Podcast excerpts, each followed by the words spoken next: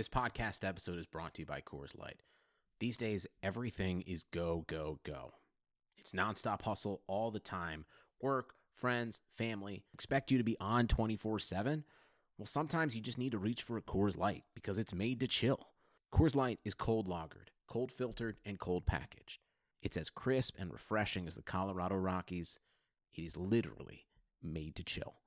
Coors Light is the one I choose when I need to unwind. So when you want to hit reset, reach for the beer that's made to chill. Get Coors Light in the new look delivered straight to your door with Drizzly or Instacart. Celebrate responsibly. Coors Brewing Company, Golden, Colorado. Support for this podcast comes from US Bank. When it's time for a new credit card, the best ones do way more than just buy stuff. And that's why US Bank offers credit cards that make every day more rewarding. Earn cash back Score points when you shop, dine out, travel, or binge watch. Or get a low intro APR. US Bank credit cards were designed to fit your lifestyle. So make every day more rewarding and check out usbank.com slash credit card. US Bank credit cards are issued by US Bank National Association ND. Some restrictions may apply. Member FDIC.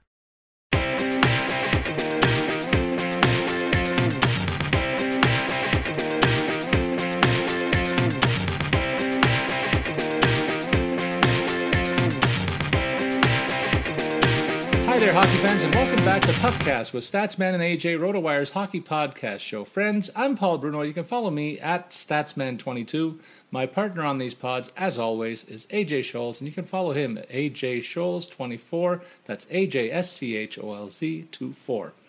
On today's pod, we're going to talk about the 14th week of the NHL season. We're just at the halfway mark, and as always, our aim is to identify the most added, most dropped players, as well as new roster opportunities and storylines around each team. You know, partner, before I bring AJ in, I got to talk to our whole listenership and say I'm smarting from a tough night for Toronto sports fans with the Leafs blowing a very late 2 0 lead and losing an OT to Columbus, and then flipping channels to see the Raptors almost blow their game in Brooklyn but lose star point guard Kyle Lowry with a back injury, and there's no news yet about how serious that injury might be. Such is the lot of an avid, avid sports fan in, uh, in Toronto of late, uh, some good, some bad, and some uh, mysterious with the injury news. Anyway, uh, I welcome my partner AJ back to this week's pod. How you doing, partner? And what's on your mind today?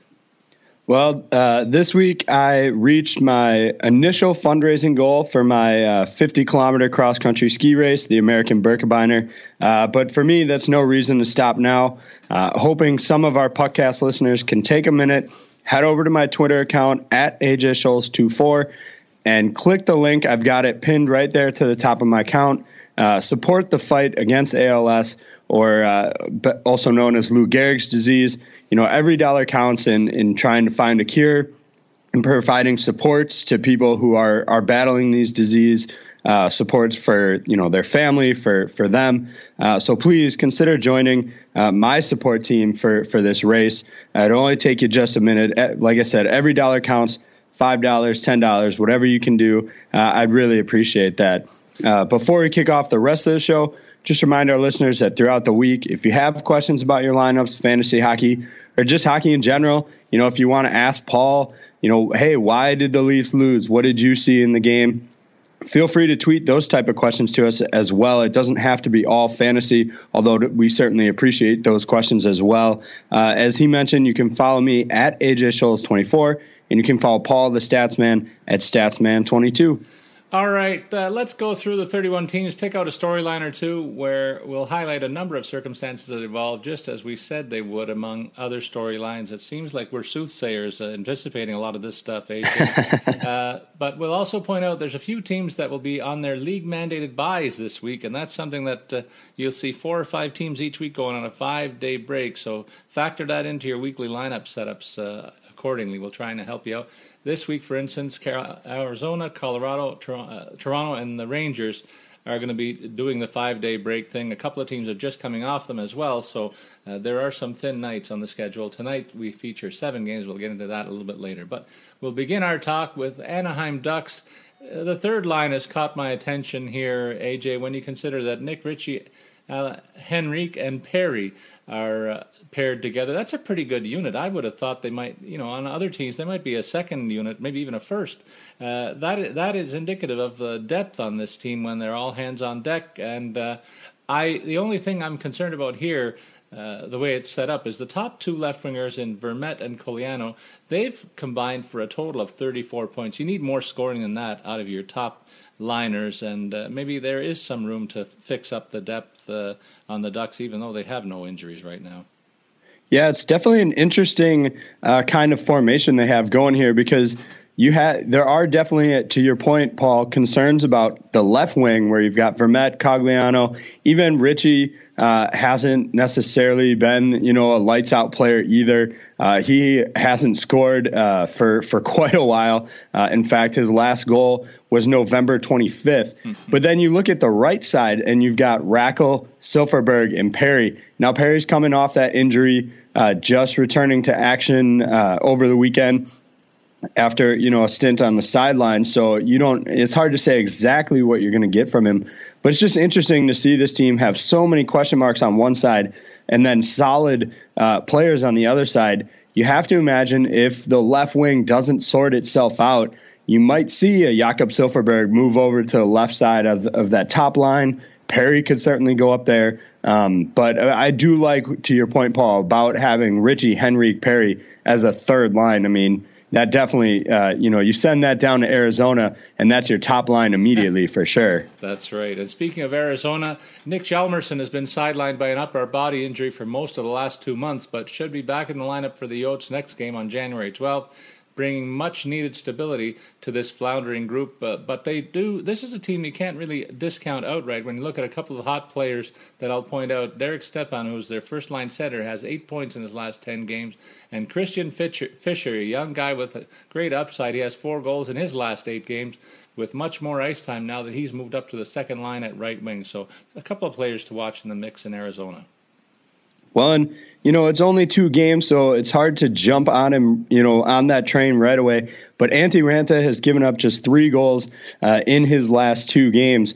Now the problem with this team, and you know, it's something we've talked about, is there's not just one quick fix that they need, one spot that they could address, and suddenly they'd be better.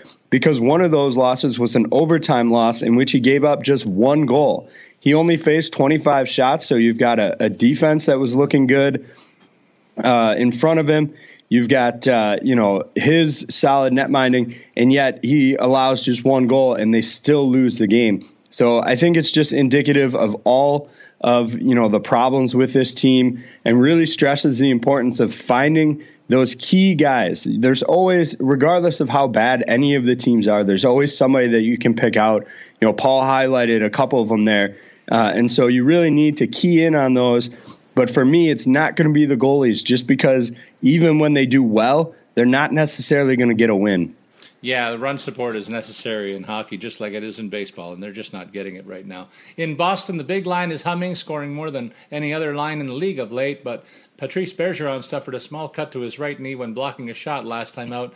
Ru- rumor is that he should be okay for the next game coming up on Saturday, something they'll have to consider in coming weeks, though is uh, what to do on the back end in the nets with Anton Khudobin, uh, AJ. He's a pending UFA with an expiring $1.2 million cap hit, and he has a 9 2 and 3 record with a 237 goals against and a 935 save percentage. You look at all those numbers and think, why isn't this guy starting? Well, there's a fellow named Tuukka Rask who's playing incredibly well all season long and just posting the same kind of numbers. So I expect Khudobin to bolt at the end of this season, and you wonder if maybe the, the Bruins take a look at their lineup and say they're poised for a nice playoff run. Maybe they augment their setup elsewhere. And you don't forget that they have some depth in the system in goal. Zane McIntyre is next in line, and he's been up here before. Yeah, the, my only question uh, is what they would try and get uh, for Khudobin. Now, there's certainly some some spots that they might need a little bit of help, but you know they've got a third line of Danton Heinen, Riley Nash, David Backes, so they don't need a ton of forward depth uh, that they would need to add.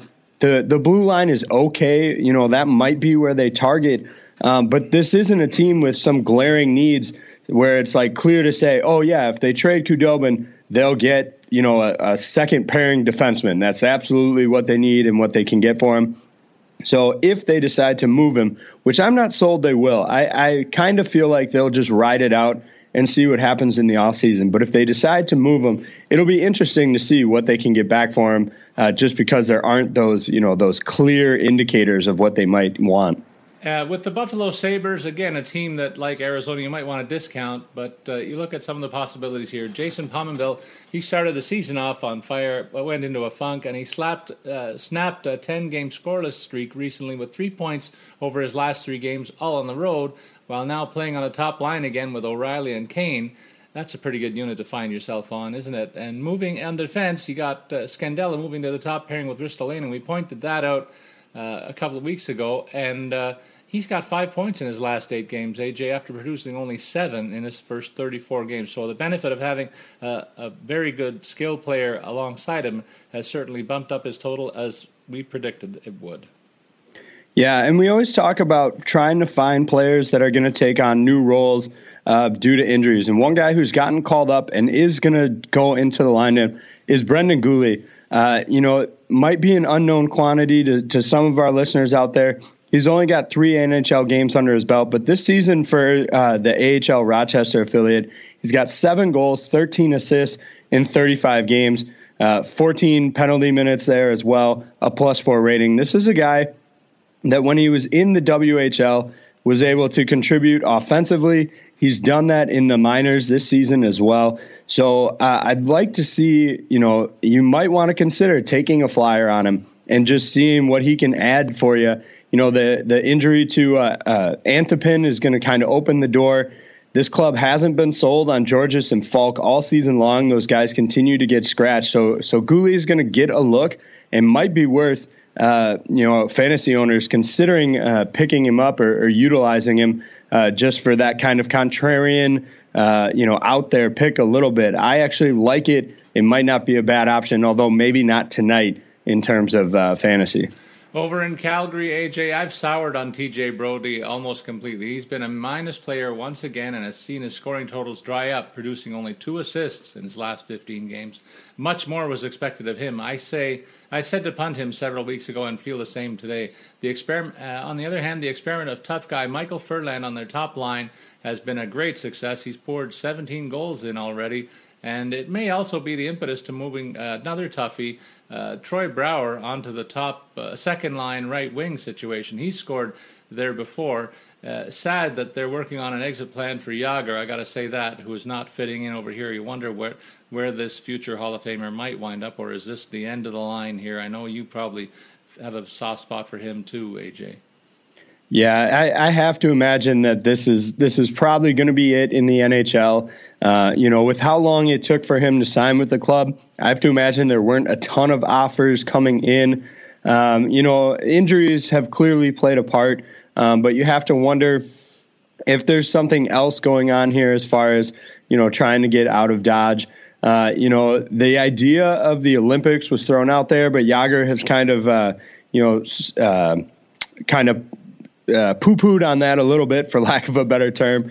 Uh, you know, he hasn't really uh, wanted to uh, do that, at least from what he said.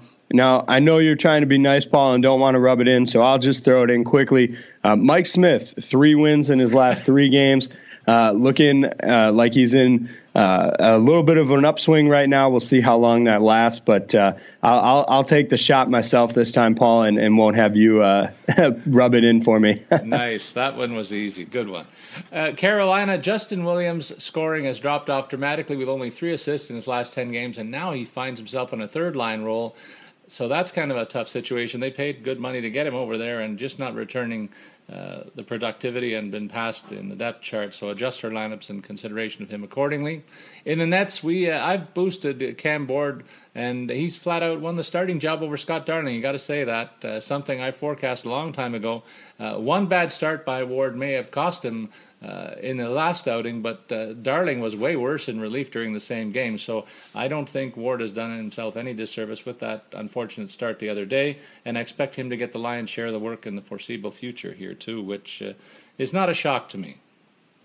Yeah, it, it you know I talked about Ward being a, a trade candidate all season long because he has this kind of talent. I think that's probably gone out the door at this point. Um, and I want to talk a little bit about this defense as well. You know, other than Noah Hanifin, who's got seven goals, 14 assists, uh, this is really uh, a blue line that cannot add much offensively. You've got Slavin and Falk both at 11. That's a pretty significant drop off. And then after that, none of these guys have, you know, double digit points. And that's saying a lot, you know, for, for a group that's supposed to have, you know, Justin Falk supposed to be up there. Uh, Trevor Van Riemsdyk is, is supposed to be kind of a contributor as well. And really, it's just, you know, coming from the 20 year old Noah Hanifin. Uh, in in a bit of surprise, but even he has kind of tailed off a little bit with just two assists in his last seven games. Uh, so this blue line really, uh, I think, is going to be what ultimately probably prevents Carolina from getting into the playoffs uh, when all comes set at the end of the season.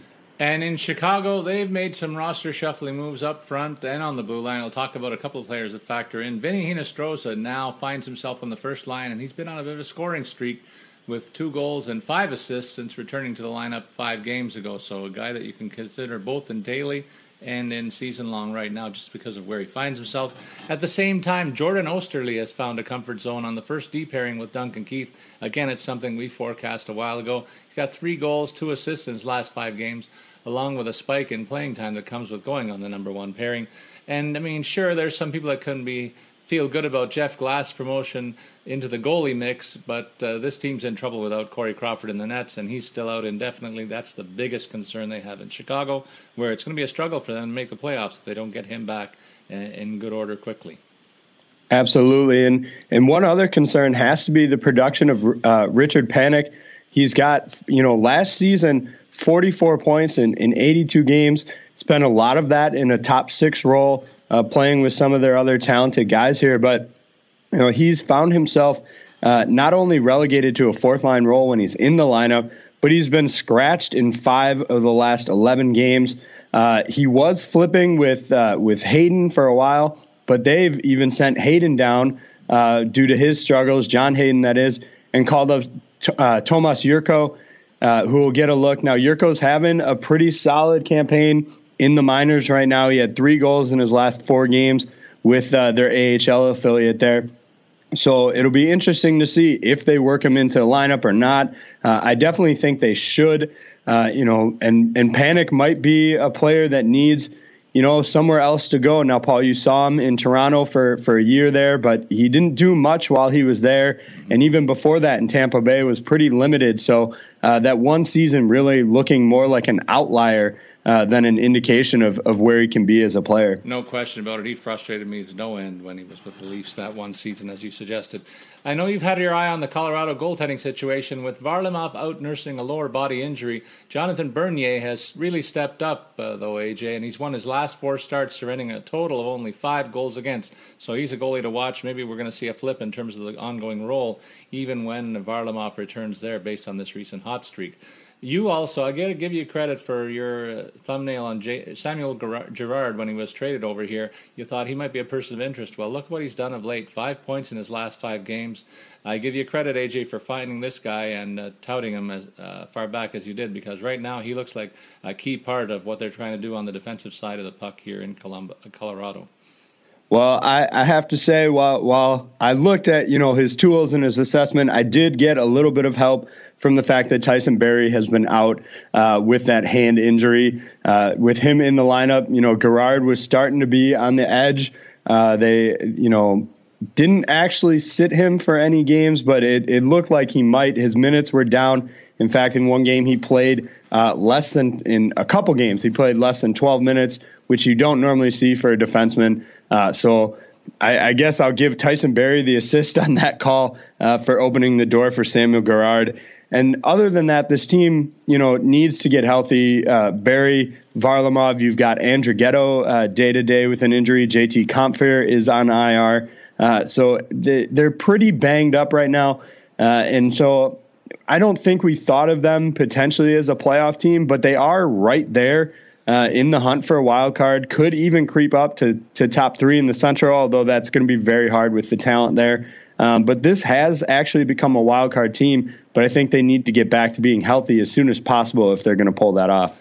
In Columbus, we are talking about a depleted forward depth uh, that has led to some line shuffling. They're missing three regulars of late. Uh, scoring has also dropped off to the point where they've tallied two or less in six of the last eight games before last night.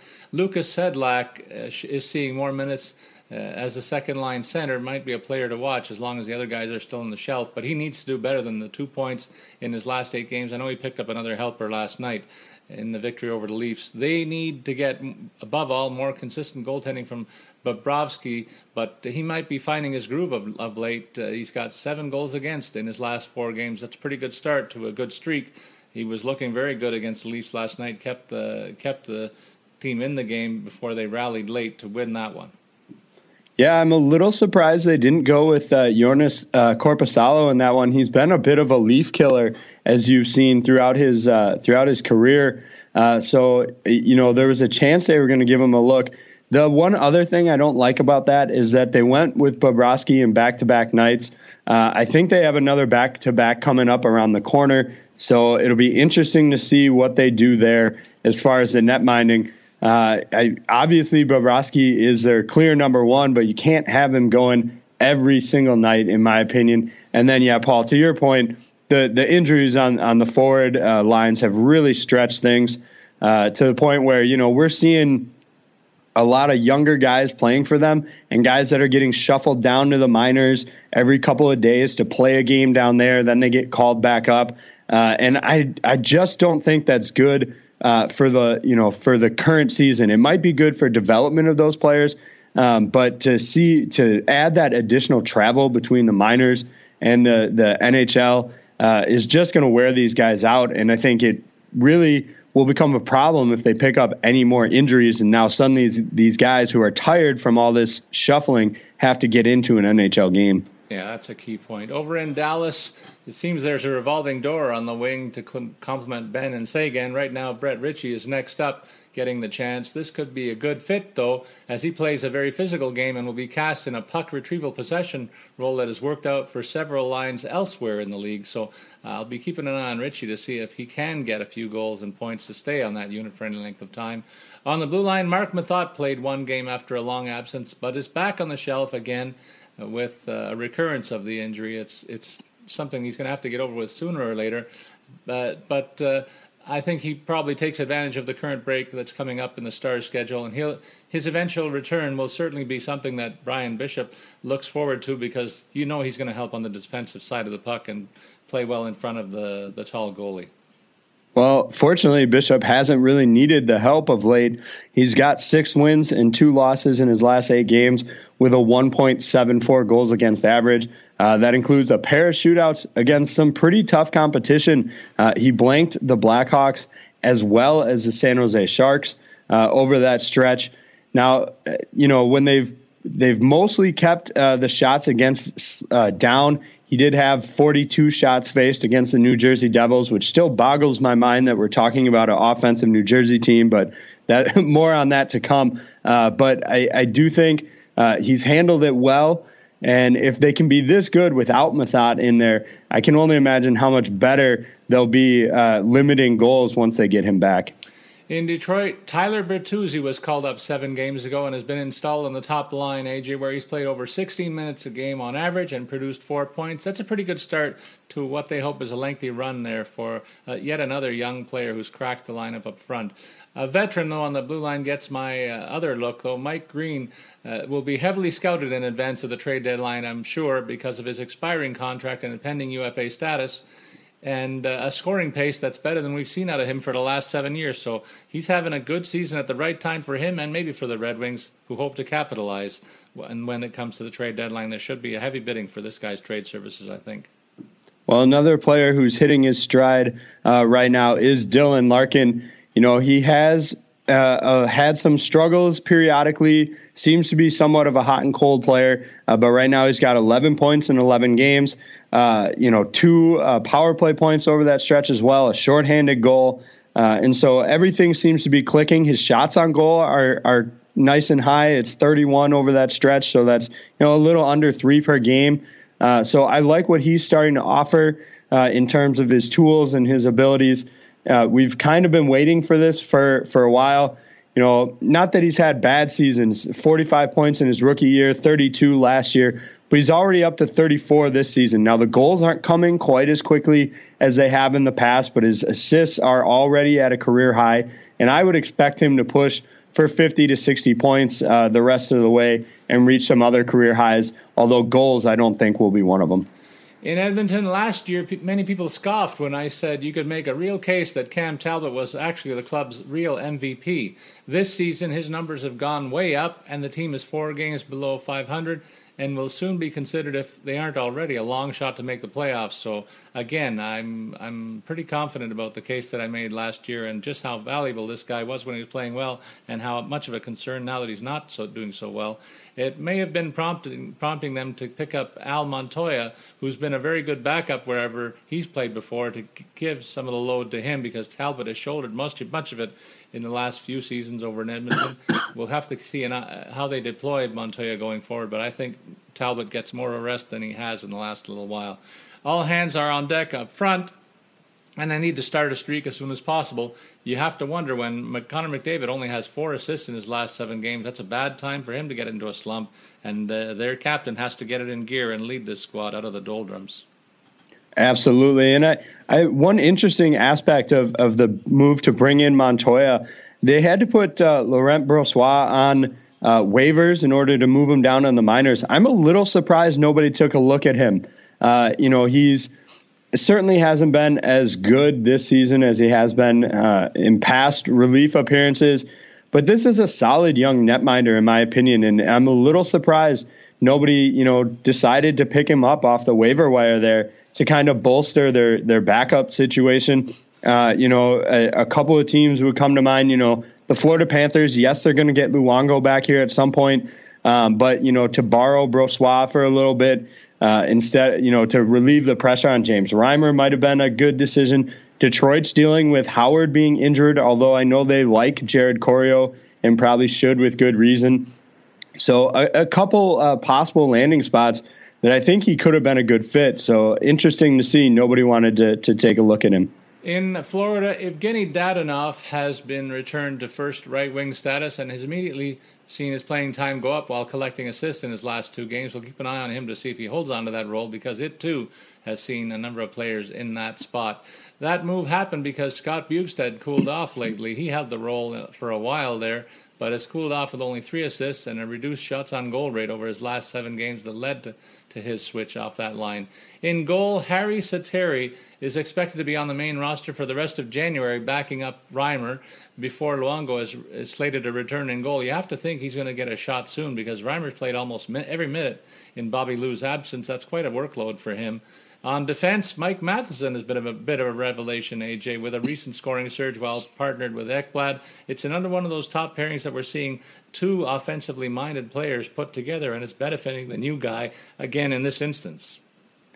Yeah, I definitely like that that pairing. Um, you know, it, it gives a, a different look. I, I, think Matheson has been maybe miscast uh, in some you know previous pairings with this club, so it'll be interesting to watch how they go forward with it. And your point about Reimer just can't be overstated. You know, he's appeared in uh, 16 consecutive games, seven wins over that stretch, five losses, another four losses in overtime.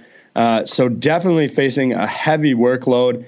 Now, uh, his goals against average is decent 2.53, save percentage 0.927 over that stretch. So he's holding up well at this point. But uh, yeah, and there's, you know, a handful of uh, there's uh, two at least back to backs over that stretch uh, when he's you know taking both games. And yeah, you have to imagine the wear and tear is going to get to him. I, I have to wonder if they thought maybe the Luongo injury wasn't going to be quite as long as it has been, so they figured, ah, we'll just ride it out. Once Luongo comes back, Reimer will be on the bench anyway. Uh, and so I, I, wonder if it's taken a little bit longer for the 38 year old to get back to 100%. In Los Angeles, Jake Muzzin was placed on the IR on the 6th, but he's very likely not to miss any action at all before the club's next game because the Kings are in the middle of their break, too. And uh, it's unfortunate for him because he's collected three points in his last four games. The offensive side of his game catching up with the blocked shots and hits that I pointed out a week ago, making him a pretty good package if you're uh, looking for help on your blue line in fantasy leagues. Adrian Kempe up front is locked into the second line role between two good offensive players in Gaborik and Toffoli. and has three points in his last four games, that means he's worth a look to me as he uh, has both hands on on a pretty good hold on this position right now. Well, another player worth a look is going to be Drew Doughty for me. Uh, six points in his last nine games, 20 shots on goal. Uh, so, again, a little over two per game. And that's really, you know, a little bit higher would be better. Uh, he does see some power play, uh, significant amount of power play time. Has just nine uh, points with the man advantage, despite averaging you know, 312 of ice time over the season in that role. Uh, he's also out there in shorthanded situations, so he's going to see a heavy, heavy workload. You know, one of the bigger uh, number uh, minutes eaters in the league, 20 over 27 minutes a game. So you know he's going to get his opportunities, uh, and and definitely I think you know can get uh, can offer some decent value, especially in daily contests. Uh, his you know price tag tends not to be quite as high as guys you might see you know the Hedmans uh, and whatnot, and offers you know pretty good chance of putting one in the back of the net. In Minnesota, Zach Parise has three games under his belt to start his season with three shots on goal in each tilt, uh, but has otherwise been limited to only one assist. I think it's a matter of time before this guy gets going. Uh, he's paired with quality centers. He has t- two good options here when healthy. Mikko Koivu uh, dealing with the flu right now. Meanwhile, Mikael Granlund has nine points in his last eight games too, so that's a pretty good uh, winger combination there. Uh, if they spread them out or put them on the same line, at least they've got scoring they can count on from other than the pivots here. Nino Niederreiter is another guy with an offensive upside. He came off the IR with a bang, recording a hat trick recently. Having this trio active together for the first time all year should be a real boost to this offense, AJ. I said uh, Koivu might not even play tonight because of the flu, so keep an eye on his status heading into this evening's game. Otherwise, uh, Coyle and Eriksson Ek could see more time in the top six role if Koivu is out of the lineup this evening. Yeah, it's kind of interesting to see, you know, how they like to shuffle things around.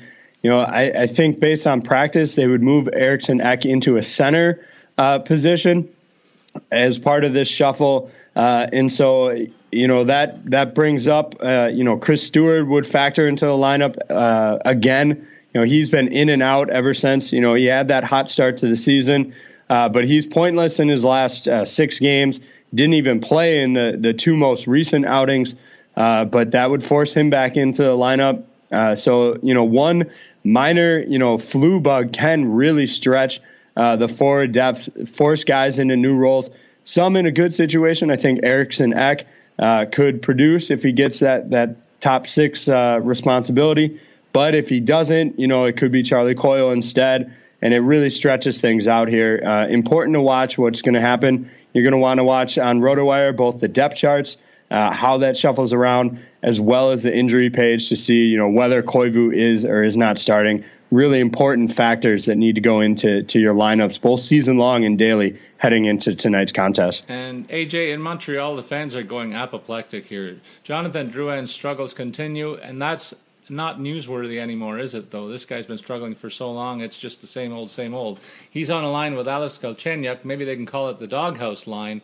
Though at least the Russian winger has seven points in his last uh, few games, so maybe he's finding his way. Uh, so uh, to the net a little bit more effectively and could bring his other struggling partner along with him. Following a successful stint in the World Junior Championships, Victor Mete returns to the blue line mix, and they hope they can get some offense out of him because they have written off Shea Weber until after the All Star game and will give an update on his status at that point. So he's going to be lost for a while there, the linchpin on the blue line. Well, I'm going to write off this team entirely. And uh, at this point, that's largely due to the fact that, you know, with the Montoya trade, guess who their backup goalie is for the rest of the season at this point? Uh, I, I, well, that's not true. They could call up Charlie Lindgren, who had some decent outings earlier in the year, but Antti Niemi still looking for that first win of the season. Uh, has played sparingly for them. You know, they're going to ride Price pretty heavy. I was a little surprised by the move uh, to to get rid of Montoya. Uh, you know, Price had kind of been struggling. He had four losses in a row, uh, but back to back wins kind of seems like he's back on track. Uh, but yeah, to go Niemi full time as the backup, not necessarily the right call, in my opinion. Uh, and I think is really going to hurt this team in the long run. It sounds like they might be throwing in the, the towel at this point on, on the season. In Nashville, we anticipated the return of Ryan Ellis, and he hasn't disappointed. He's moved into a pairing with Roman Josi, and he's already got a goal and an assist and six shots on goal in the short time that he's been back in lineup. I think it's two games played. I anticipated a slowdown that would correspond for Matthias Ekholm, who's been on a career best pace, and he's now scoreless in his last 10 games, despite the fact that he's aligned with PK Subban. Up front, Pontus Aberg has been in and out of the lineup and unproductive over the Preds' last 10 games. Our intel suggests that he may get a shot on the top line to get on track, so we'll keep an eye on him. And uh, it could be worth a shot in the dark if you're looking for a guy who's a tournament play. Well, it's really interesting. You know, I agreed with with your call that Ekholm would, you know, see a little drop of production. Uh, but it's interesting that that doesn't seem to have affected PK Subban at all. He's got 13 points in his last 12 games. Six of those have come on the power play, so that's you know that's boosting it a, a little bit. Obviously, uh, you know, 31 shots on goal over that stretch, and even you know some of the ancillary stats. You know, PK Subban's really seen as this offensive-minded guy. Uh, but if you're in leagues that counts hits and block shots, he definitely can help out there as well. He's got 62 hits on the season, 38 block shots. You know, it's not astronomical numbers. It's obviously not what he's known for. Uh, but to have such an offensively minded player that can chip in in those other areas is really helpful, uh, as I'm sure all of his fantasy owners know at this point. And then to your call about Pontus Aberg, I really think this uh, this guy's got a lot of talent, but it seems that you know he just can't figure out how to translate it to the NHL level. Uh, and I, I, imagine that moving up to the top line could help, uh, but I'm not really sold. I think that top spot's going to be in flux until they can get Filip Forsberg back. When we talk about New Jersey, we've talked a lot about positive terms about Jesper Bratt, uh, but he might be on the verge of playing himself out of a top six role as his shots on goal rate has dropped with only two shots on goal over the past four games in total. Time will soon tell if he's hit the rookie wall, Adrian, but maybe that's a factor here. Jimmy Hayes and Drew Stafford are healthy scratches who have been out of the lineup for a few games. They might get into the lineup soon if his slump continues. They're also shortening their forward complement by using seven defensemen a lot of late. One guy who stood out for me is Steve Santini. He's factoring in with a heavy dose of hits and block shots on a nightly basis, ranking among the league leaders in both categories while logging top pairing minutes with Andy Greene. So if you're looking for a guy who not necessarily hitting the score sheet, but gets involved with block shots and, fa- factoring with some shots on goal, he could help you as an outlier pick in your daily fantasy picks. A couple weeks ago, we talked about uh, Bratt outperforming Hischier, uh, and that narrative has flipped of late. You know, you outlined it, Bratt's struggles. Well, Nico Hischier's got uh, three goals and two assists in his last six games, uh, and is you know firing the puck. Conversely, he's got 17 shots on goal over that stretch. And so it really uh, has kind of flipped. Obviously, they'd like to get both of these guys going. They're playing together on that top line with Taylor Hall. This really should be a very, very potent top line uh, if all three guys can kind of get going at the same time. We haven't really seen that yet uh, at this point. It allows them to have Marcus Johansson, Travis Zajac, and Kyle Palmieri as that second line. From there, this team gets a little stretch from me, uh, a little thin, but they're finding ways to win, finding ways to score goals. Uh, they are definitely getting help from their blue line and guys like Will Butcher putting up a couple points here. Sami Vatanen has obviously chipped in uh, a little bit as well. And so it's, you know, they're kind of firing on all cylinders here uh, as far as forwards and defensemen, but you really want to see that top line start gelling more and get all of them on the same page. The New York Islanders, AJ, are on a five-day break, and it's so it's tough to get a read on the severity of a couple of injuries that were reported recently to Andrew Ladd and Josh Bailey, two top six forwards. Uh, so an extended absence for either of these guys would be a tough blow to their chances. That's on top of recent news that suggests Calvin DeHaan on the blue line faces season-ending shoulder surgery, and Johnny Boychuk is not now not expected to be back until after the All Star break, leaving the Islanders very thin everywhere all of a sudden. So a lot of pressure on two goalies that have really struggled as well. Maybe the bottom's about to fall out on the island once again. Well, it shouldn't come as a surprise with uh, you know those blue liners injured that you you highlighted that Halak has faced just a ton, a ton of pucks lately. Uh, over his last uh, eight outings, he's faced 35 plus shots uh, uh every single night. Uh, three of those outings have been 40 plus, including his most recent one Uh, now he did get come away with the win, but faced 46 shots on goal, uh, gave up four. Uh, like I said, he did get a win, so you know at least you know got some offensive help there. But if if the Islanders can't limit the shots here, it's gonna just get worse. You know, uh, I haven't looked super recently, but in the past weeks, they've been one of the top teams in goals for, while also being one of the top teams in goals against. Uh, that's not a recipe for long term success, especially you know if guys hit cold slumps, or to your point, Paul, they start picking up injuries on on the the forward lines. I think if this team wants to make a playoff run, they're going to have to do something to bolster that that defensive core. The New York Rangers, AJ, have only scored 11 goals in their last seven games. That's not even good by soccer standards, let alone the NHL. So if if you're looking for a consistent scorer here, his name is Matt Zuccarello. He's once again on pace for a third straight 60 point season, and he's come back from illness in recent days, back into the fold. So they need him to fire up this offense that's shooting blanks of late. They've tried. Yeah. They've tried another smallish forward in David Desharnais in a top six role, but his shots on goal is so low, and he's been properly moved back into a third line role. So one little guy moves up, one little guy moves out, uh, down rather, and a big guy Rick Nash is now up to ten games in his scoreless streak, which is only slightly worse than a number of other forwards here. It's a collective malaise, but there are a couple of guys who are big time offenders right now, not putting their names on the score sheet of late. Well, I think Mika Zibanejad starting to shake off uh, uh, his uh, his slump. Now he missed uh, a pretty good chunk of time with that concussion. His first six games back, no points. Uh, his minutes were pretty low compared to his season average, uh, just under 16, whereas he normally ad- averages 18. But in his last three games, those minutes have crept back up, and he's got two goals to show for it. to your point, Paul, obviously you know, you can't have just two guys in, in Zibanejad and Zuccarello carrying all of the offense, uh, but maybe getting him uh, going will be a step in the right direction for this club to get back on track. Uh, they have all the tools, in my opinion, to be a consistent team. Uh, they just haven't put it together, and uh, hopefully they will soon for, for the Rangers fans out there. With regards to Ottawa, I don't believe we've talked enough about Mark Stone this season, AJ. He's easily been their best player and uh, rebounded from his own mini slump, slump uh, a couple of weeks ago. He's got 15 points in his last 12 games, and he's back on a point per game pace, which puts him 10 points ahead of any other teammate, and even more than that ahead of any other forward on this team.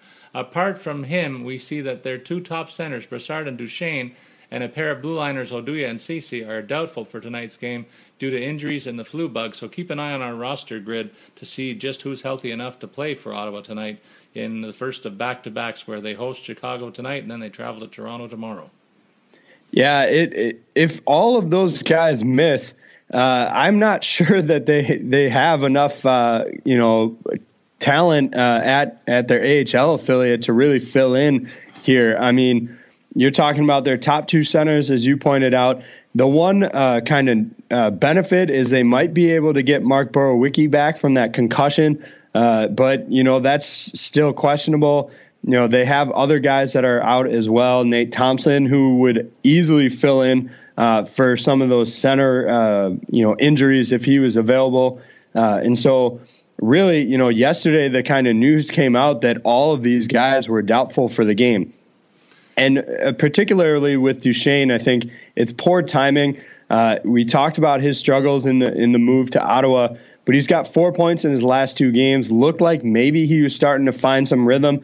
Again, those were points against top talented teams, San Jose and Tampa Bay, uh, where he accrued those points. And so to to see him kind of start getting it going and then have this flu bug hit, I think is just really bad timing. With Philadelphia, after a lengthy scoreless streak, Travis Konecny has produced five points in his last six games.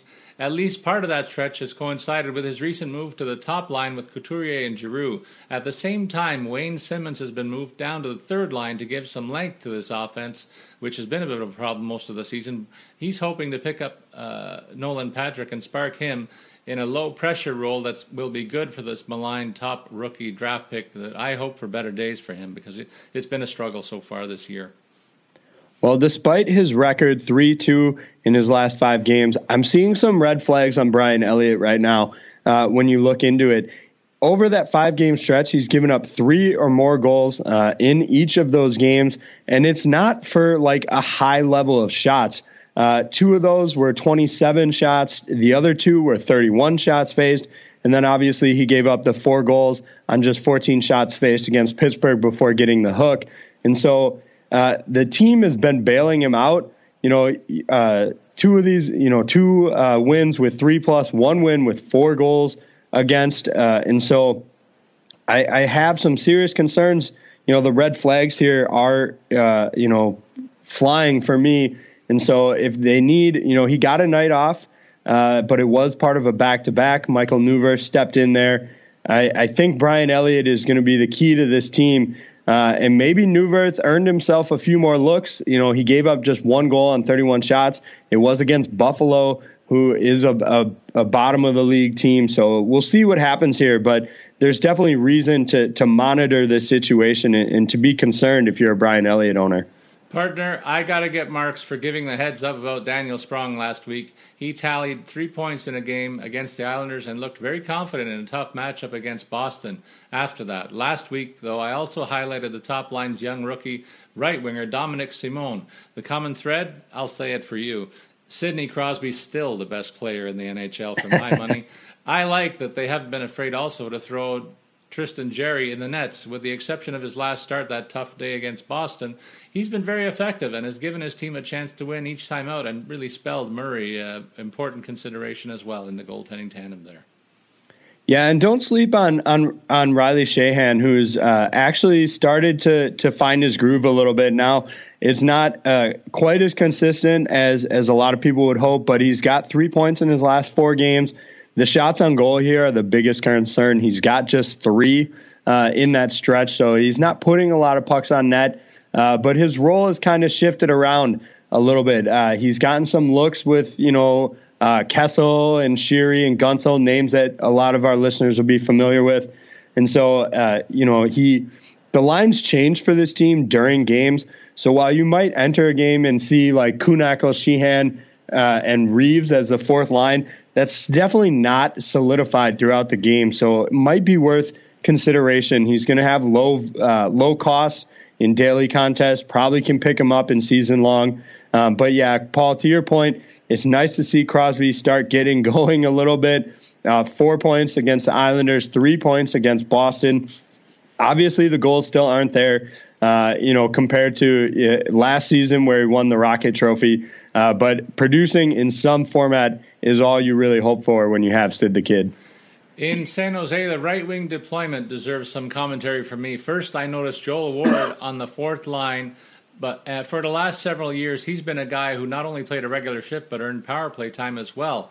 This year, his productivity has fallen off a cliff, though. In his place, Kevin Labanc, who was actually blank last week, but holds on to that second line role because of stretches like 10 points in eight games that preceded the last seven days has been a factor. On defense, I admit to surprise that Paul Martin has not been reinserted from his injury absence in favor of youngsters Joakim Ryan and Tim Heed, who continue to get playing time. Maybe they just want to give Martin a little bit more of a rest, but I'm looking forward to when he gets paired up with Burns again and hopefully spurs his uh, more famous and notorious playing partner into even higher level play. Yeah, that's definitely a concerning uh, uh, situation for me as well, uh, and very confusing. I mean, yes, Paul Martin's getting up there a little bit. He's 36 years old, but uh, whenever he's been in the lineup, he's just been a defensive mainstay for every team that he's played on. And so uh, to see him sitting out is a little bit of a, a, shock to me. And then, Paul, I have to give you a little bit of uh, grief here. You missed a clear pun opportunity there saying Kevin LeBanc has been LeBlanked of late on the score sheet. Um, but uh, a great call by you. He has a few assists over that stretch, but certainly no production, uh, you know, to what we're used to seeing from him earlier in the season. Carter Hutton has excelled in taking over a larger share in the net in St. Louis, starting forward the last five games over, over presumptive starter Jake Allen. This is no slight on the season long number one, though, but instead the hot hand of a solid backup that's rewarded him. Uh, up front, Ivan Barbashev has been in and out of the lineup all year long. Last week, he finally found the score sheet with three points over his last two games while playing on the top line. Someone needs to fill the left wing role in that top unit as long as Jaden Schwartz is expected to be out on the shelf for another month. And right now, uh, Barbashev has the inside track on that role. Yeah, I, I, think you're being a little too nice to Jake Allen here. Uh, in his last three games, he gave up 10 goals, including a five uh, goal allowed performance against the Flyers.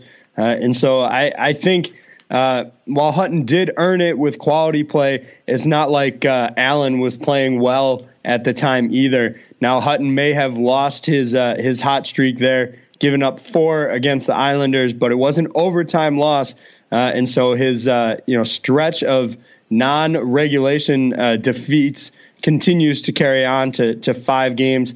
it'd be interesting to see what they do more moving forward.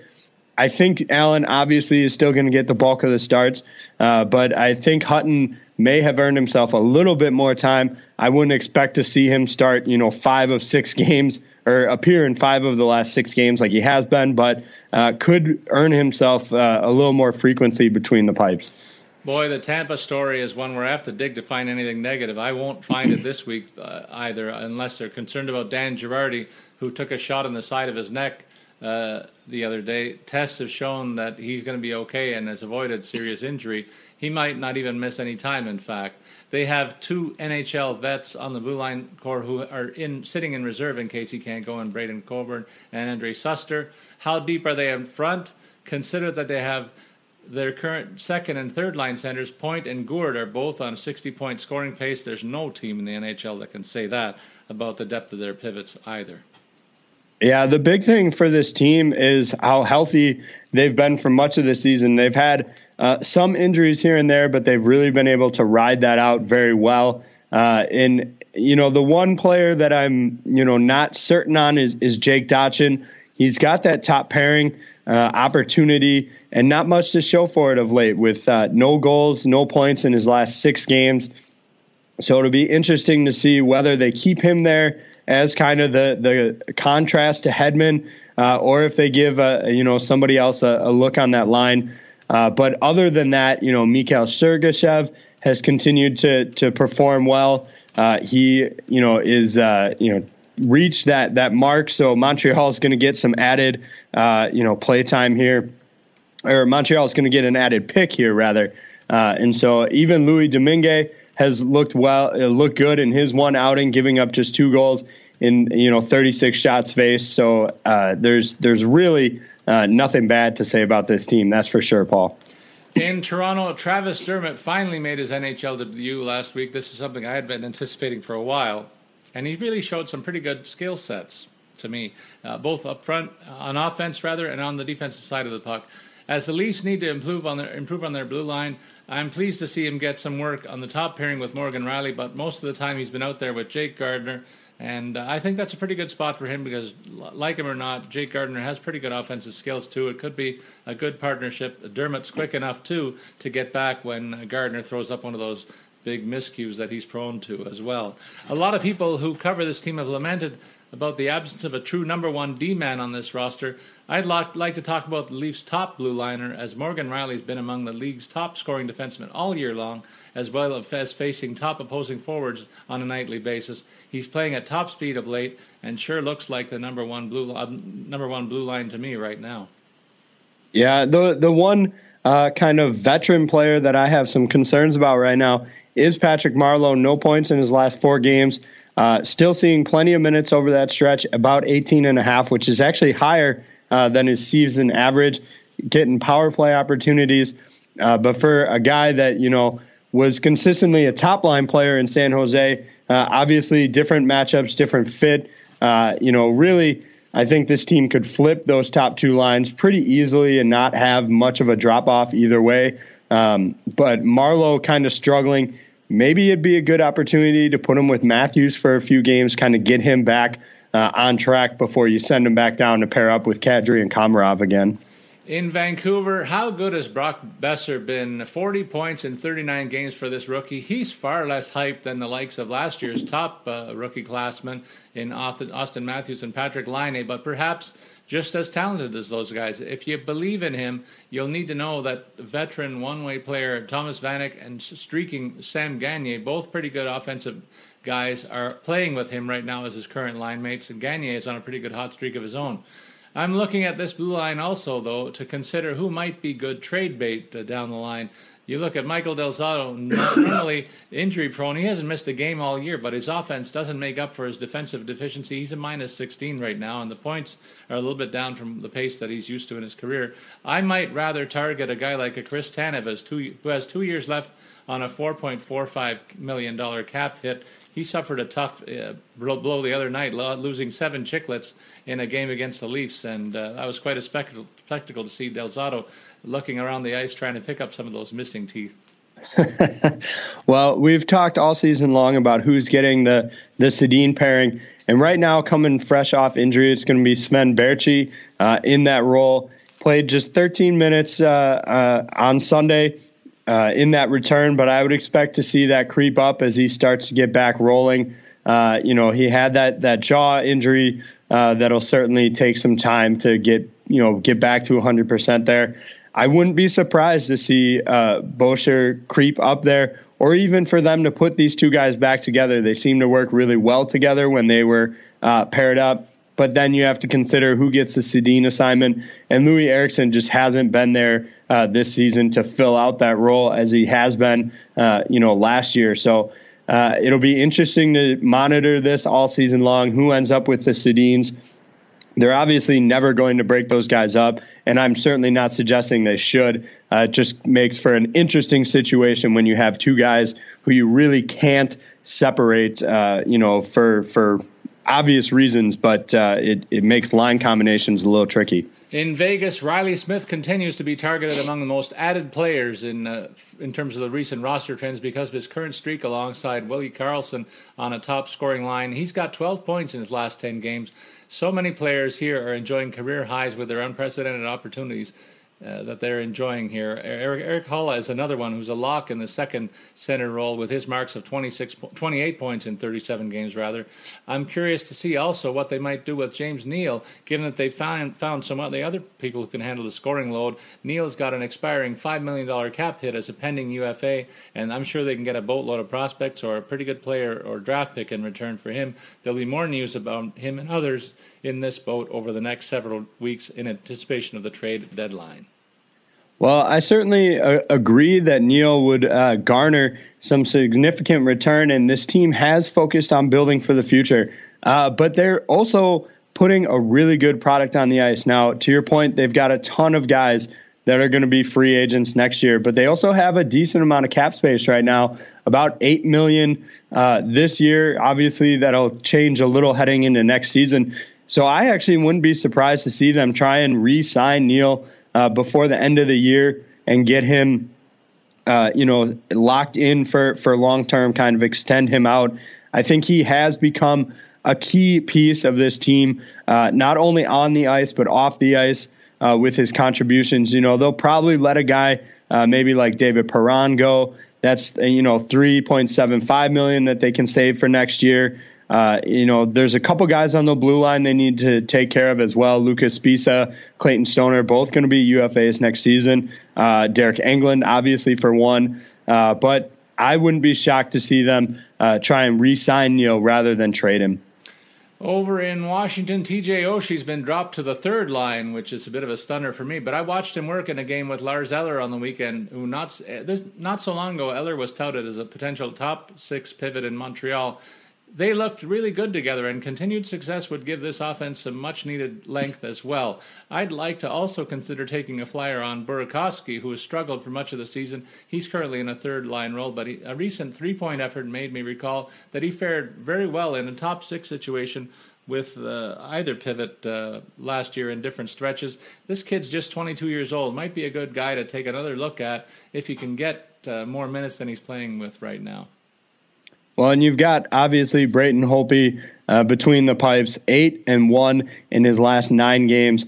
Uh, the goals against average is actually a little high for him, 2.71 in those outings. But uh, obviously, the, the key here is the wins. He seems perfectly on track to have another 40 win season. That would be his fourth in a row. Uh, and so everything seems to be clicking on the back end.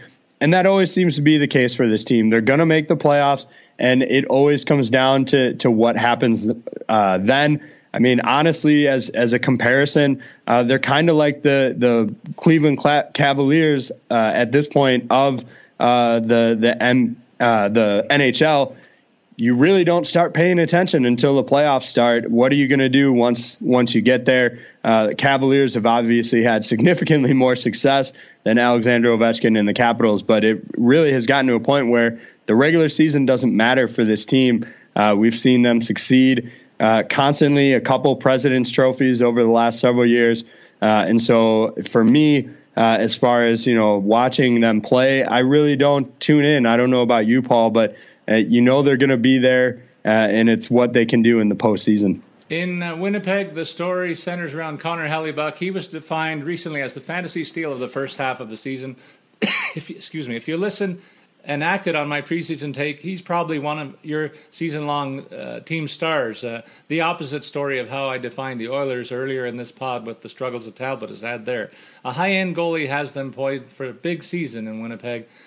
Uh, on defense, Jacob Trouba is another player to watch in the coming weeks as he's a pending RFA on a team that's got big dollars committed to other D men going forward. He's on the top pairing right now, but I think he's there's untapped potential here that's capable of producing more than the 16 points we've seen out of him in his first 43 games played this season.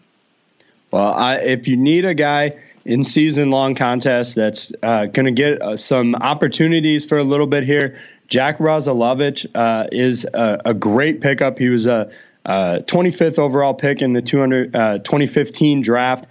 With the Moose this season, he's got 35 points in 31 games. He had 48 points last year. Uh, prior to that, Miami University, Miami of Ohio University, uh, put up numbers there as well. Has just two NHL games under his belt, so it certainly would be a bit of a, a long shot on him or, or uh, maybe not a long shot, but a uh, a contrarian pick, if you will. Uh, but I think he has all the talent to really produce.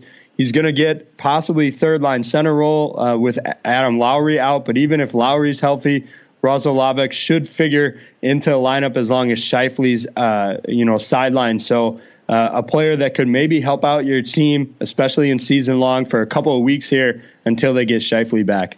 And time to give our nod to our friends at FanDuel AJ with some football talk. Fantasy football is there for everyday fans. There's new contests starting every week still now that we're in the playoffs. No busted seasons, in fact. Something for everyone. Lots of contests to choose from, starting from just as low as a dollar. Just pick a contest, choose your team, and watch your score in real time. You know what? We saw the week one in the wild card weekend. Uh, I really looked at uh, this and saw no surprises. I got to say, one of the most boring games I've ever seen, though, is the the uh, Buffalo game against Jacksonville. It was tough to watch. AJ, that was that was like a soccer game for me, and you know how much I don't like watching soccer, so not not very good. But uh, looking ahead, I'm I'm I've got to think: is there a more automatic parlay than picking uh, Atlanta over Philadelphia, New England over Tennessee, and Pittsburgh over Jacksonville. I mean, the only toss up for me right now, it looks like New Orleans and Minnesota, but I'll give the visitors the nod in that one. I'm curious to see how you see the ongoing slate and if you saw anything that I didn't in the first round of the playoffs. Well, I, I guess I wouldn't put it uh, quite so cut and dry uh, in those situations. I think Falcons Eagles will be a little bit closer game uh, than you would imagine uh, you know, Saints Vikings. To your point, I think is the biggest toss up here. But the the other side is what really uh, intrigues me the most. You know, you've got perennial powers in Pittsburgh and New England who are always in the mix here, and you know, it'd be interesting. To, it's interesting to see if the Titans and the Jags could maybe knock them off uh, this season. Certainly, you'll you'll get good odds on on both those matchups if you take them. Uh, but I, I do think those games may not be quite as uh, shut and closed as you might put them. Uh, to throw out some quick odds, since we're talking about it, the Patriots are minus, uh, 875. The Steelers are minus 350. Uh, so if you want to take a flyer on either of those teams, you get some pretty good return on your investment there. And we remind our listeners that over 2.5 million players have won a cash prize playing on FanDuel. To take advantage of our special offer for new users, sign up today at fanduel.com slash RW. You'll get a free six-month RotoWire subscription plus a free entry into the NFL Sunday Million, which offers more than 1 million in cash prizes with your first deposit on FanDuel. Just visit fanduel.com slash RW. Of course, these contests are void where prohibited. All right, let's get into our FanDuel DFS segment. AJ, why don't you run through tonight's schedule for us? All right, so we're starting off with the Jets at Buffalo. You've got Winnipeg minus 165 in this contest. Vancouver at Washington, Caps minus 235 for the big uh, one sided contest tonight. Uh, Chicago at Ottawa actually has the Senators favored minus 110. As I've talked about, that's a, a home advantage uh, that has to be, you know, if Corey Crawford's playing in this game, I have to imagine the Blackhawks uh, would be favored in this outing. Then you go, uh, you know, uh, Carolina at Tampa, the Lightning minus 210. That kind of wraps up the early slate. You look at the slightly later games, the 8 o'clock starts. Florida at St. Louis, the Blues a minus 165. Edmonton at Nashville, Predators minus 170. And then Calgary at Minnesota, you've got the Wild minus 140. I think what's interesting about tonight's slate is other than that Chicago Ottawa game, you're seeing some pretty one sided contests, at least as far as Vegas is concerned. Uh, for me, I think the game to watch tonight is going to be uh, probably Edmonton, Nashville. Uh, you've got Connor McDavid. You've got some talent in that that Edmonton team uh, going up against Nashville. Uh, who's always great at home and has a really good, uh, you know, offense, solid defense, great net minding it could be a slaughter. I'll be honest, this could end up being a one sided game, uh, but it could also end up being very close. Uh, and so for me, that's kind of the game to watch in terms of interesting hockey. I'll be tuned in uh, for Winnipeg at Buffalo, and I'll explain why in just a minute. But Paul, uh, for you, what games uh, stand out? Well, I'm going to keep an eye on Chicago, Ottawa, almost a pre-scout on the Ottawa situation because they do face the Leafs next. But this could be a game where the offensive stars have a chance to sign because of the questionable goaltending situation with the Hawks and the injury list on the Ottawa side of things. So I, I could anticipate a high scoring affair here, and I'd take the over in that one. And you made a point that there's some lopsided looking matchups. Look at the lines of some of these games. If you hit on a parlay tonight, it could be a real big payoff if uh, if you get it right on the on the upside specials anyway. Uh, AJ, I'm curious to see where you go in terms of our lineups. And I took a look at your group that you put up originally, and I had three guys, uh, three guys uh, from Winnipeg, the same three guys that you included in my lineup. So I changed mine. I'm curious to see how you defend those choices, and I'll uh, counter with mine. Yeah, sorry for uh, for stealing your thunder there, Paul. Um, but for me, uh, it all starts and stops for Winnipeg with Blake Wheeler, 7,600. Uh, and that's actually, you know, it's not quite as high as you would pay for McDavid or Stamkos. So uh, you're getting top level talent. Uh, in fact, if you look at all the centers and sort by fantasy uh, points per game right now on FanDuel, Blake Wheeler is going to be your leader in the clubhouse. So you get him for less money than those other two. and you get a great matchup tonight going up against Buffalo. I counter that with Nick Schmaltz of Chicago. Uh, he's just 5,200 despite, uh, you know, three goals in his last three games, uh, an assist over there, too. You go back even further, he had a three assist night against Edmonton. He's really been rolling of late. His shots could be a little bit better for my money, but they're not bad. Um, and so that's that's kind of why I went for him. I think he's a steal at 5,200. On the wings, uh, for me, uh, I'm going to fill out that entire Winnipeg line mostly because of you know the the matchup they've got tonight, and that'll have me playing uh, Patrik Laine at 7,700, and then I get Kyle Connor for 4,600. Very cheap, discounted player. Great matchup. Top line assignment uh, checks all of the boxes for what you would want to see tonight. Uh, paired up with those guys from my lineup, I've got Brock Boeser, who you talked about, Paul, 6,700. Not a great matchup against Washington tonight. We talked about that being a little one sided. Um, but uh, this is a guy that's found a way to produce even in bad games. Jonathan Huberdeau also coming in at 6,700. And uh, the Blues have struggled a little bit of late. Uh, Hutton uh, hasn't, you know, we talked about that whole thing. Uh, Hutton's most recent outing wasn't great, so it should be Allen tonight, I think, but he's been struggling as well. So uh, I like the matchup here for, for Huberdeau as well. On the blue line, this is where I saved most of my money. I'll start out with Colton Parayko for 4,700. Uh, had a, a, down game against Washington, but that's to be expected for a lot of players. Two outings before that, had a goal and two assists. 11 shots on goal in his last three games, so he's getting the puck to the net. Uh, in Florida, it's going to be a, a tired uh, Reimer most likely tonight, and so I think uh, it's a good matchup there. Jordan Oesterle uh, for Chicago is just 3,900. He's an absolute steal. He's got three goals in his last five games, along with two assists. His shots on goal over that stretch is 14. Uh, and so putting pucks on the net, getting them to, to you know, cross the goal line there and coming in at 3,900, that's an absolute steal for tonight. The matchup's decent against Ottawa as well. And then rounding it out, Connor Hellebuyck in goal against Buffalo, 7,900. Certainly, there's some great other options you could fill out here. Uh, you know, but for my money, for the cost of the player, uh, what he's been able to produce of late, and the matchup, there's no beating Connor Hellebuyck tonight. And uh, on in terms of my lineup, I begin with Jonathan Toews. Now, people uh, may fade him if they think, oh, he's not among the top scoring options, but of late he's been on fire, and I really like the matchup against a depleted Ottawa lineup, considering that Toews comes in here on a bit of a streak. And the Hawks do get up for games north of the border. They have a lot of guys from Ontario and uh, and neighboring provinces here that do get excited about games in uh, the Great White North. He's one of them. Nicklas Backstrom, a guy who's underpriced at $6,500 for tonight's matchup against Vancouver. I think he's been playing very well and consistently of late, working with Ovechkin. This could be a night where that pair goes off once again, and uh, that's a pretty cheap price tag for a guy who's the number one center in a good situation like that. I talked about Zach Parise again uh, against Calgary tonight.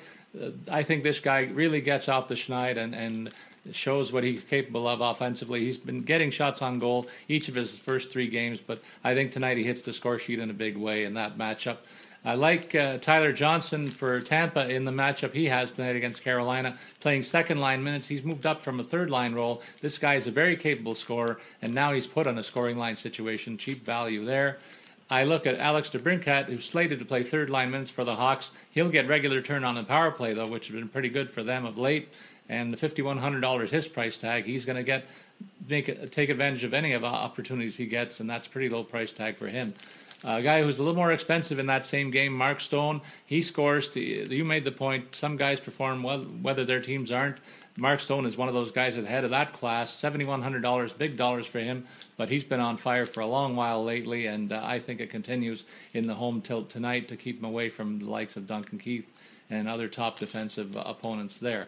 On the blue line, Michael Mikhail Garbage, uh, Sergachev, I almost called him Garbachev there. That would have been a big unfortunate. he's not, he's not still on Montreal, Paul. You don't no, need that's to. right. That's right. that, that was creeped into the mindset. Forty four hundred dollars for him as a guy who's very capable on the offensive side of the puck. Tampa's got their game in order that way, and I figure he's going to be a part of that.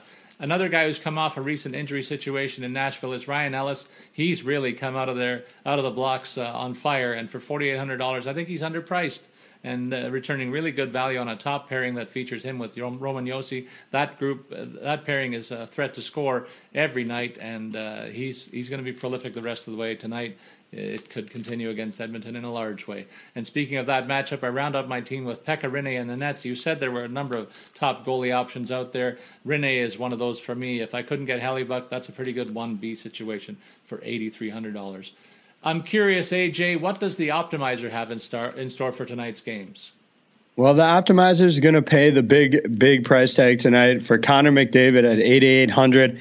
Hard to fault uh, anybody for for going that route. Uh, now, what you do to fill that out is where the optimizer can certainly come in handy. You've got Kyle Turris for 4,900. Uh, he's faring well in Nashville. The only thing I don't like about this pick uh, from the optimizer uh, has to do with the goaltenders, and I'll just talk about that right now. The optimizer also wants you to use Cam Talbot for 7,900 tonight. I don't like uh, putting players against my netminder in my lineup. I think it uh, kind of shoots yourself in the foot. You want one guy to produce well, but the other one to stop all the goals. It, it doesn't make a ton of sense to me. Uh, so if I'm using the optimizer, I might exclude all of the Nashville players if I'm if I'm locked in on Cam Talbot tonight. At wing, it's got Patrick Kane for 8,300 as well as Brandon Saad for 5,900. Saad seems like a little bit of a, a steal at that price tag, uh, especially when you consider he's got two goals and four assists in his last four games. His shots on goal over that stretch is 14. So uh, definitely putting pucks to the net. 5,900 seems like a steal. And then the other two wingers are going to be Sam Reinhart for 3,800 and Ryan Strome for 3,600. I looked at both of these guys' numbers. Uh, for a second, I thought it was a glitch, but it's not. Uh, in their last five games, both guys have put 14 shots on goal.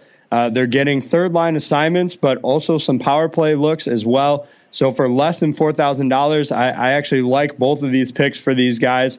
Uh, obviously, the matchups aren't great. One's going up against my goalie, Hellebuyck, in Sam Reinhart, and Strome's going up against your goalie, in Pekka Rinne. Uh, rounding out the defense, Erik Karlsson for 7000 uh, against Corey Crawford, not a pick that I love, but Corey Crawford's not between the pipes. So Erik Karlsson, uh, still a decent option there. And then Oscar Klefbom for Edmonton at 4,800. Uh, second pairing uh, power play guy.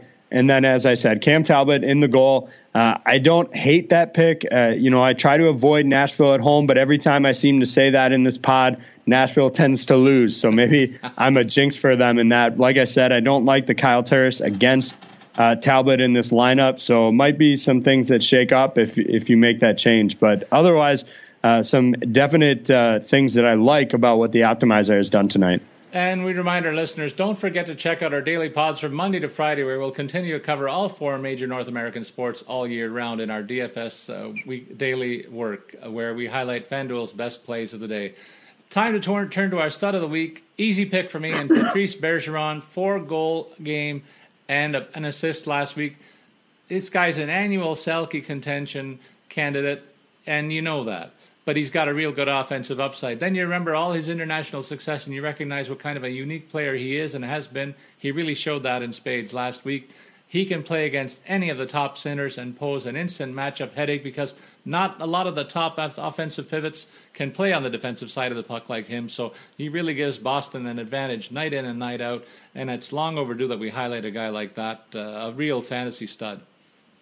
Yeah, absolutely. I mean, you look at what he's done over his career, the one season since 2009 10 that hasn't come up over 50 points for him was the lockout shortened 2012-13 campaign, and he put up 32 in those 42 games.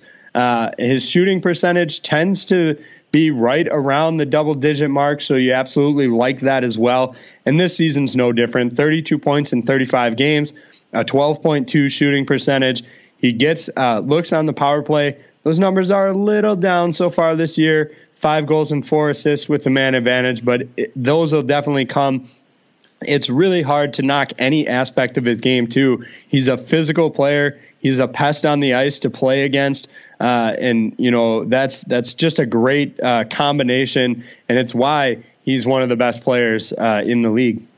In terms of our rant of the week, Buffalo flopped as the site of the World Junior Championships. I don't want to hit too close to home here because I know you're a Buffalo guy, AJ, at heart.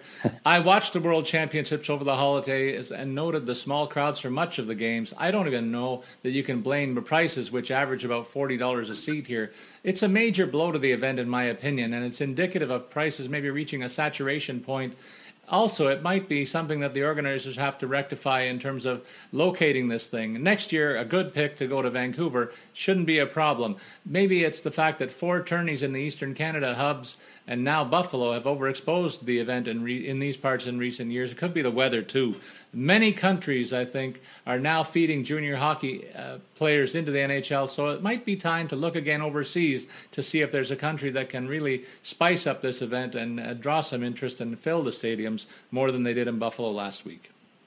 Well, so the the one concern I have about moving it overseas is, you know, I certainly agree, Paul. There there were not uh, uh, enough fans, in my opinion, at the games. But if you move it overseas, you have to worry about the games and the time of day that they're going to show in Canada and in North America in general. So that's definitely a concern because by having it when they did, uh, they could have you know you could have hockey on during the day and some of the other matchups, and then they were able to have prime time contests uh, on TV. So that's definitely something that has to be considered to your point, Vancouver, I think, is a great spot to have it.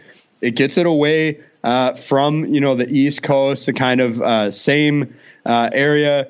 Built some new, uh, you know, new opportunities for a new set of fans to go to games, but keeps it in a time zone that's kind of serviceable uh, to you know prime time matchups. And so I think it'll be a good fit. It'll be interesting to see, you know, if they can get any draw from the Seattle area, with talk of that being the next expansion town. That you know it might be well played there uh, as well. So I agree. Uh, maybe uh, less attendance. It, it, didn't really pan out in Buffalo this year, uh, but it it, it has uh, some good upside heading into next season.